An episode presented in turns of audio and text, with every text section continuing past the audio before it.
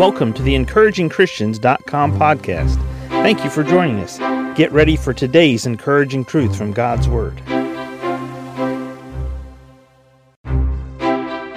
Thank you for joining us today for the encouragingchristians.com podcast. Please explore our website for more encouraging truth from God's Word. For today's podcast, we're going to take another look at this idea and the statement, the phrase self sabotaging. Self sabotaging. In Judges chapter 13, we pick up our reading first of all in verse 24, and we're going to look at a biblical character who really had a problem with self sabotaging.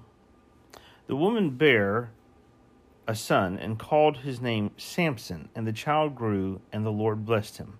And the Spirit of the Lord began to move him at times in the camp of Dan between Zorah and Eshtaol. And Samson went down to Timnath and saw a woman in Timnath of the daughters of the Philistines. Now we stop right here because Samson had been raised specifically with the direction that God gave to his parents with what's called a Nazarite vow. So the Nazarite vow was all about being withheld from uh, grapes, wine, grape juice, anything that had to do with the fruit of the grape, the fruit of the vine. And also, one of the things was that his hair was not to be cut. He had a distinct mark on him in public. People obviously very quickly recognize he had taken the vow of the Nazarite. The Nazarite vow was really all about discipline, self discipline. Now, a problem here with Samson is that we see the first thing he did was he went outside where his vow would take him to look for a spouse.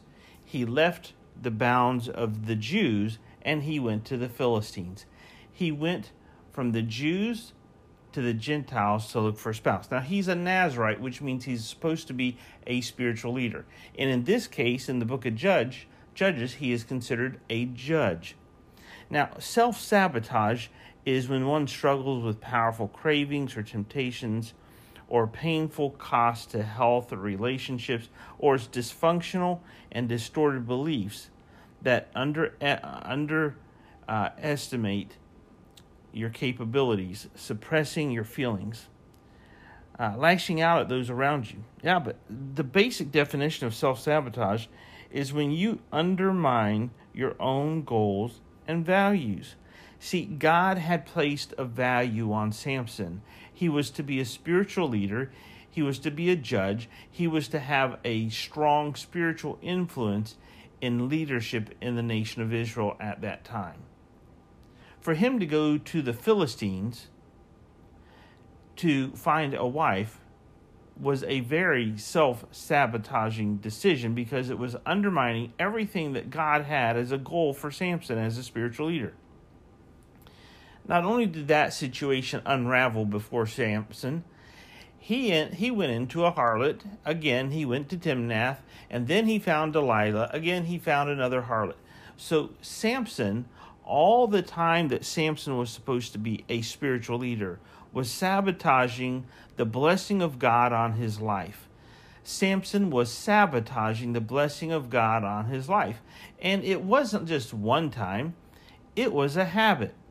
Look, if you have a goal to lose 20 pounds and every day you stop by the donut shop and pick up a dozen glazed donuts because you love Krispy Kreme or you love Dunkin' Donuts or you, you love whichever shop you like, you're sabotaging your goal of losing weight by taking in all of those calories in those donuts. You say, well, I just buy the donuts, I don't eat them. Well, what are you doing at the donut shop? I mean, think about it. If you're telling everybody that your goal is to lose weight and you step on the scale every morning and you're trying to watch your, your intake, but you're stopping by the donut shop, you got the habit that's undermining and that's causing you to miss your goal that you have in mind. It's causing you not to succeed, but to fail. And that's what self sabotaging is. We as human beings, we all have habits. that we use in our life from time to time. They're crutches. It's comfort food, we tell ourselves.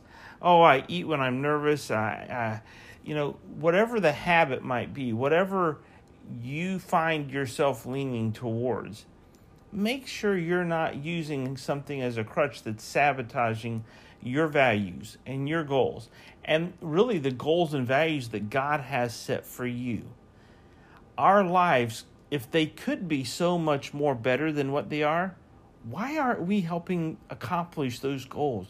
Why aren't we helping our lives become that much better? Is self sabotage, just like it was with Samson, is it something that's holding you back from accomplishing your highest good?